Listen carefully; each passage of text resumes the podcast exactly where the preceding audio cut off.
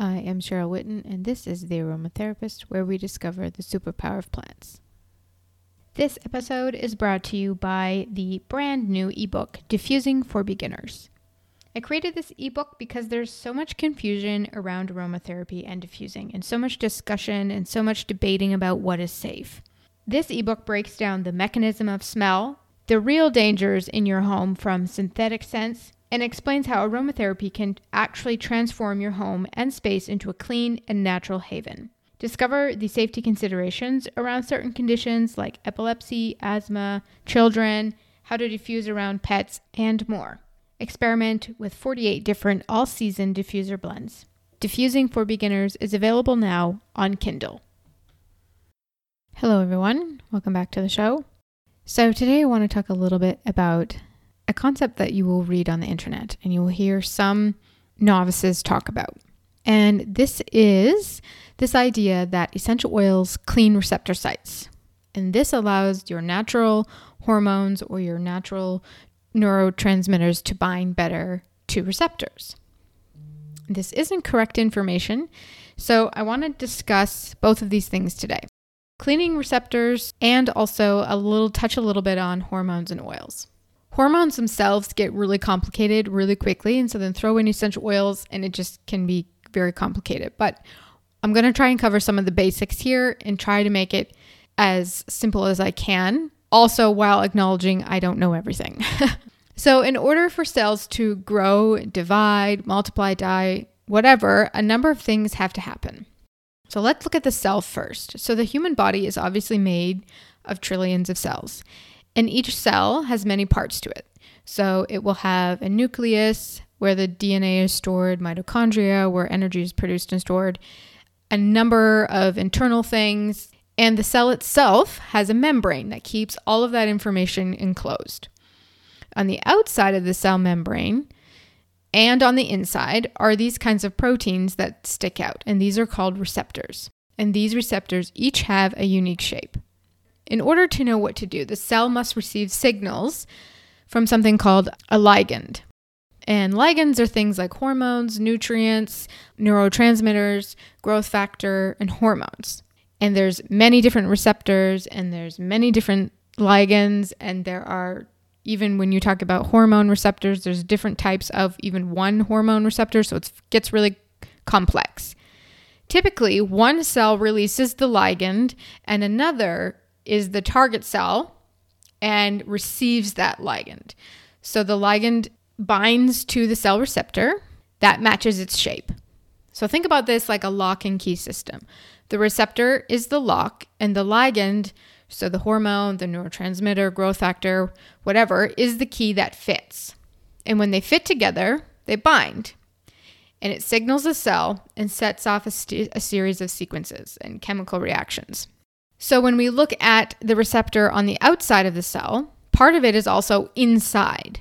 And this allows the information to pass through the membrane and into the cell and trigger those actions that effectively tell the cell what to do. And when we look at the receptors on the inside, there are a number of following sequences or reactions that have to occur, signals that have to occur to turn on different enzymes and different things in order for a process to continue. So the ligand and the receptor are now bound together, and the ligand receptor complex can actually be internalized into the cell. Sometimes the ligand gets removed from that complex and the receptor goes back to the cell surface and it becomes available again for binding. And sometimes it's marked for breakdown also. So receptors are continually being generated or recycled.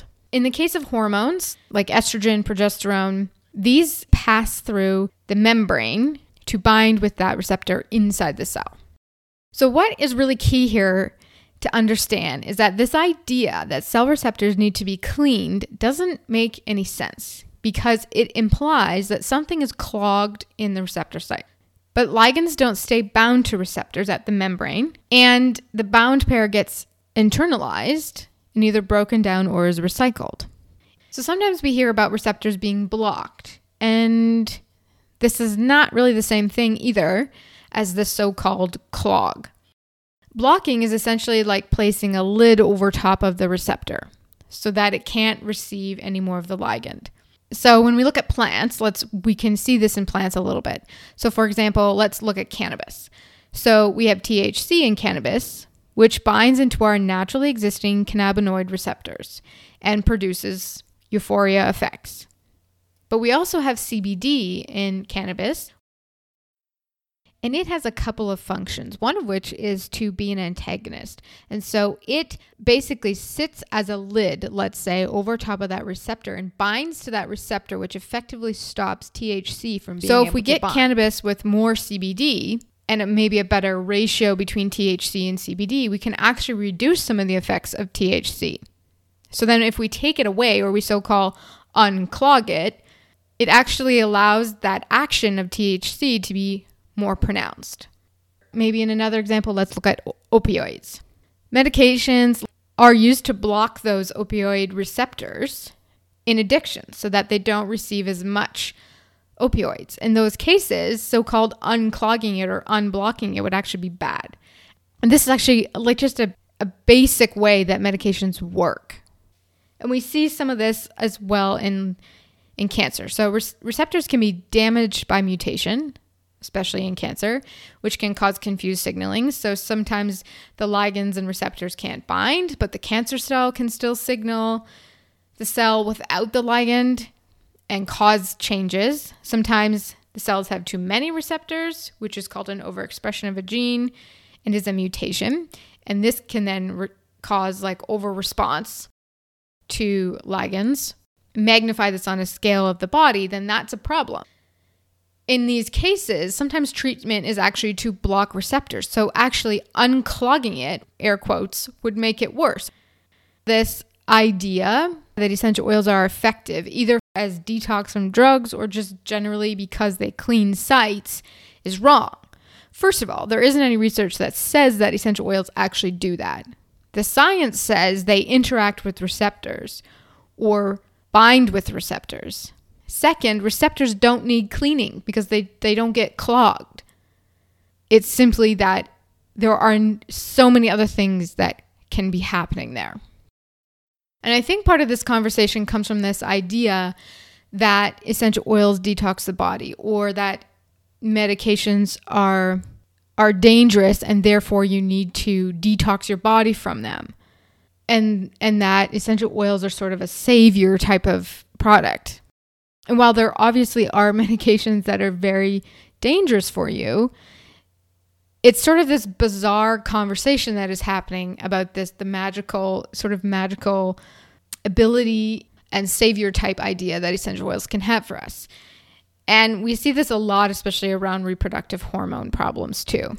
And so, along with this conversation, there goes this idea that products and food we're using and eating contain parabens and phthalates and all kinds of other ingredients that are binding to those receptors, and specifically hormone receptors, and taking the place of our natural hormones. And this is true. Things like parabens, phthalates, BPA, all kinds of synthetic chemicals that are called xenohormones do have hormone activity and they do disrupt the hormones because their chemical structure is very similar to estrogen it's also not quite that simple. There's so many other things that they do in the body in terms of damaging other pieces of the body and just so many more things than just binding to the receptor. There's a lot of disruption that happens, but also damage.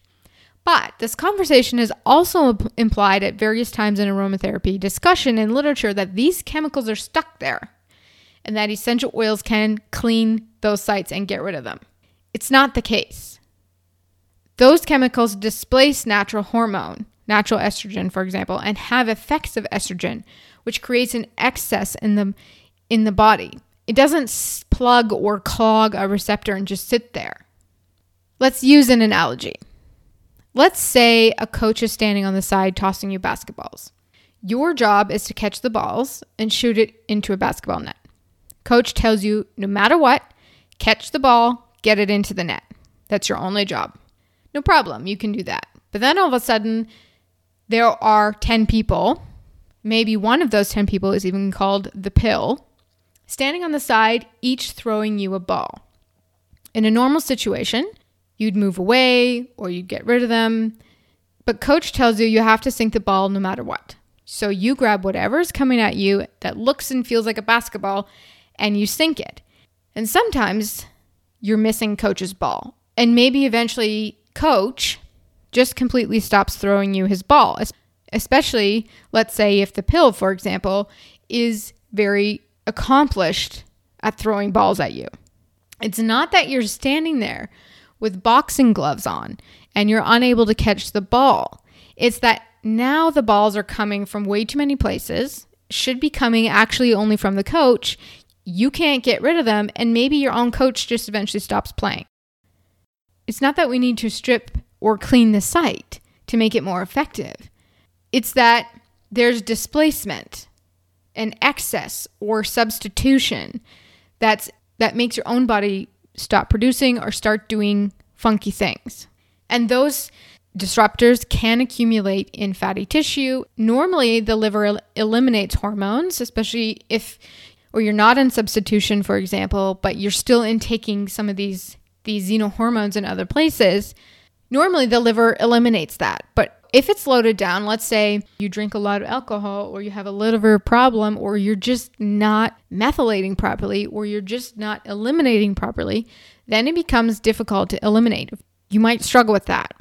So the body may respond, over respond, stop the effects of the hormone, stop normal production of the hormone. And in growing children, this is especially an issue.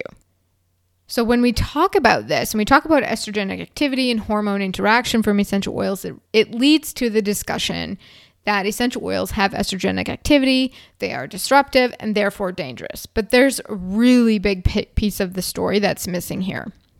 Authentic essential oils do interact with receptors. They are able to bind with receptors. This is one of the key ways they work in the body.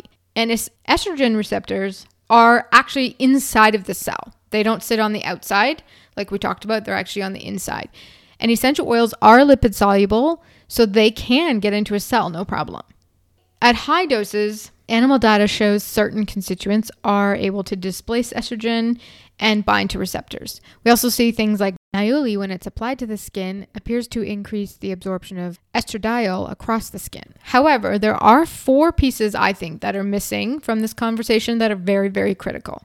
Number one, much of the research indicates that essential oils have weak estrogenic activity at best. Number two, because it can bind, doesn't mean it can turn the hormone action on. Number three, essential oils are adaptogenic. And number four, because phytohormones and these phytoestrogens in essential oils and plants do bind to the receptor, they can actually protect against excess estrogen. So let's kind of dig into that a little bit. The essential oils and some of their constituents, like anethole, can bind to the receptor, but the research indicates the activity is weak. Binding with the receptor, even inside the cell, like for estrogen, still requires several other steps in the process and sequences that need to be turned on. And the activity is just not strong enough to have that kind of action and turn the hormone action on.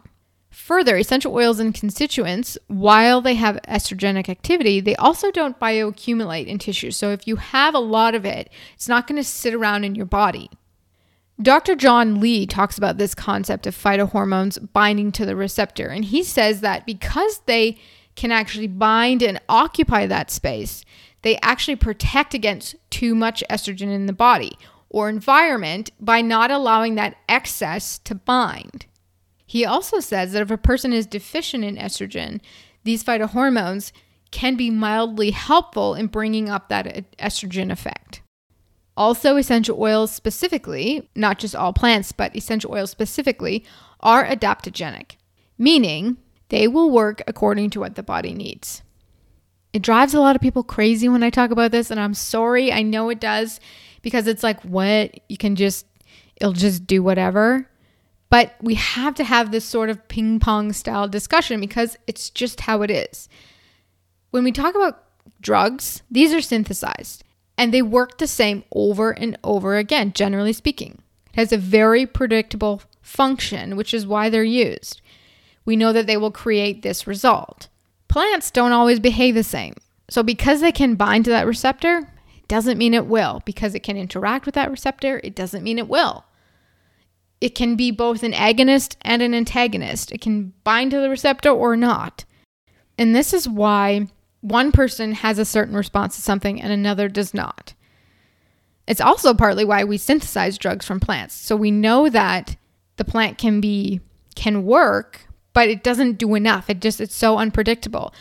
But if we play around with it a little bit and we make a, a version that's more stable, if I can use that word, then we can magnify its use and it can become more predictable. We can actually make a treatment plan.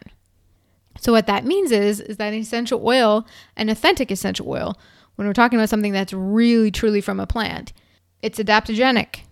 Just because it can do that, it doesn't mean it's going to do that in your body. So, because they can work in this multitude of ways, it is prudent in certain cases to use caution, and I would be remiss if we didn't talk about this. If you have an estrogen cancer or you have a history of cancer linked to hormones, it may be appropriate to avoid oils with estrogenic activity. That makes sense. If you are pregnant, it is appropriate to avoid oils with hormone activity. That also makes sense. When we talk about this, lots of times the question comes up okay, so I have a hormone cancer gene. I don't have hormone, but I have the gene. Should I be extra careful? Should I avoid this? And to that, I say, you could be extra conservative and take that step and avoid those oils, but I think that that would probably be an extra conservative step, given that the activity is so weak and given its inability to turn hormone action on. Ultimately, the decision is yours, and you'll make that in conversation with your pharmacist and your doctor and your medical team. So, if you have a hormone problem or any problem, I will reiterate that you don't need to use essential oils to clean receptor sites. I think instead, what might be smarter is that you start to eliminate where you're getting those disrupting xenohormones from. Look for parabens and phthalates and BPA. Check your foods. You know, food is a huge culprit of these kinds of xeno products. You know, look for microwaving and plastics, skincare and personal care products, plastic disposable water bottles, pesticides. And when we're looking at our kids, don't microwave in plastic. Make sure you're using BPA free bottles and bottle liners. And I mean, we are we're sort of becoming aware of this more, but there's a lot of literature on this that you can go and read read about, and I would recommend that. And there's so many other places as well. But do that and start supporting your liver also so that excess can be eliminated. And I also have to say, you should do testing to figure out the actual state of your hormones. So if you think you have a problem, don't just guess. It's not something to play around with. You need to figure out if you are dominant in one area. And if you are estrogen dominant and you have an estrogen dominance disorder, then it might be appropriate to stick to plants and oils that build progesterone, for example, like Vitex. One of the key things to know, though, in this situation is that a hormone problem is also very complex with many, many, many pieces. So it could be a number of things from inad- inadequate vitamins and enzymes to adrenal problem to a thyroid problem to a you know pituitary problem to a liver problem. Like there's so many things, and lots of those things need to be in place in order to help turn on other sequences. It could be a number of things. So it's not just the solution to clean your your cell sites with with essential oils is very simplistic and not correct. So when you're looking at these things, just make sure you're talking to somebody who knows what they're doing and who can help you with testing. But again, we talked about how Dr. Um, John Lee talks about the protective effect of them. So that could be also a beneficial way, and they do have beneficial effects. And so if you have normal physiology and you simply have common hormonal problems. So PMS, mood, and I'm speaking to women here mostly because I'm I am a woman. Um, so you have you have PMS, you have mood problems, mood dysregulation, you have stress, you have cramping, for example. Then aromatherapy can actually be helpful. So it's important to remember that just because the activity is weak, it doesn't mean it's ineffective. And like Dr. Lee says, it can have that protective effect where it takes a place when you have est- when you have excess, or it can, if you're low, it can actually have a mild supply that can bring up your those effects. At the same time, I, I do want you to check yourself. If you're using it all day, every day, why? Do you need to be? Do the tests in your body support that? Not everything needs to be taken all the time unless it's actually indicated. So, this is just a safer way to look at use as well. So, around this discussion, especially if you go on the internet, you are going to find a lot of links and information and rhetoric around lavender and tea tree ca- causing gynecomastia in boys and being linked to like hormone problems. First of all, these should never have been added to this conversation. The studies on lavender and tea tree have many holes and many problems and have received scathing critiques and published rebuttal articles from many experts. These should never have been added to this conversation and are not a concern. You will also see clary sage is also said to be a concern, but again, this is a misunderstanding of the oil itself. Clary sage is high in sclareol, and sclareol doesn't have the right chemical structure to bind to an estrogen receptor. So, clary sage is also not a concern. So, what are the considerations then that I want you to know about in relation to this? Let's just recap. First of all, essential oils don't clean receptors. You don't need to clean them, it's not a thing. It doesn't make sense in cell biology, it doesn't make sense in receptor biology. You need to instead stop displacing your natural s- sources by removing sources of synthetics, removing xenohormones and then start supporting your liver. That's a really basic place to start. And then you can also start to look at more in depth other reasons, testing and things, why, uh, why you might be having an issue. And that leads me to number two. If you're about to try to change your hormone situation, do some testing first. I highly recommend that. You just need to know where you're at before you start feeding into the system somewhere. And if you don't know, you could actually make something worse if you are estrogen dominant and you start to add in something that's more estrogenic, that makes sense. You can make it worse. Number three, you may need to be prudent with some essential oils during pregnancy, cancer, and estrogen dominant conditions. And the biggest ones that we talk about are going to be fennel, anise, star anise, anise seed myrtle, and sometimes we see geranium as well. Number five, don't blindly use oils, but don't be afraid either. Given the weak activity, in my opinion, this is a low concern. However, we have to be aware, and this is why we have this yes but no conversation, because essential oils are adaptogenic also, and they may also be protective, and they have beneficial effects, but they may not be appropriate for you also. So be aware and discuss with your medical team. Every person is different, every biology is different, everyone's medical history is different. You need to discuss it with appropriate people especially if you have a concerning history.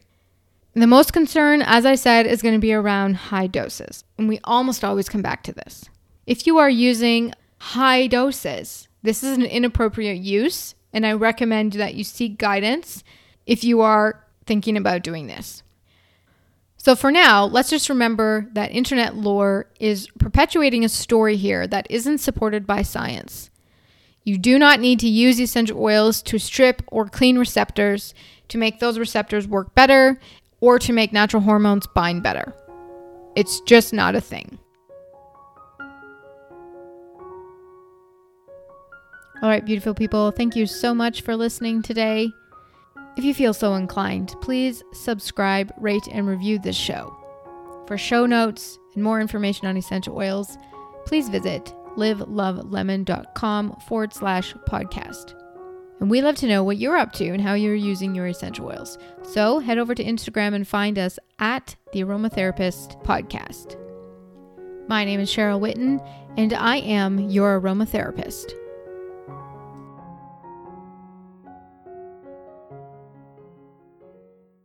We have to share with you this obligatory disclaimer.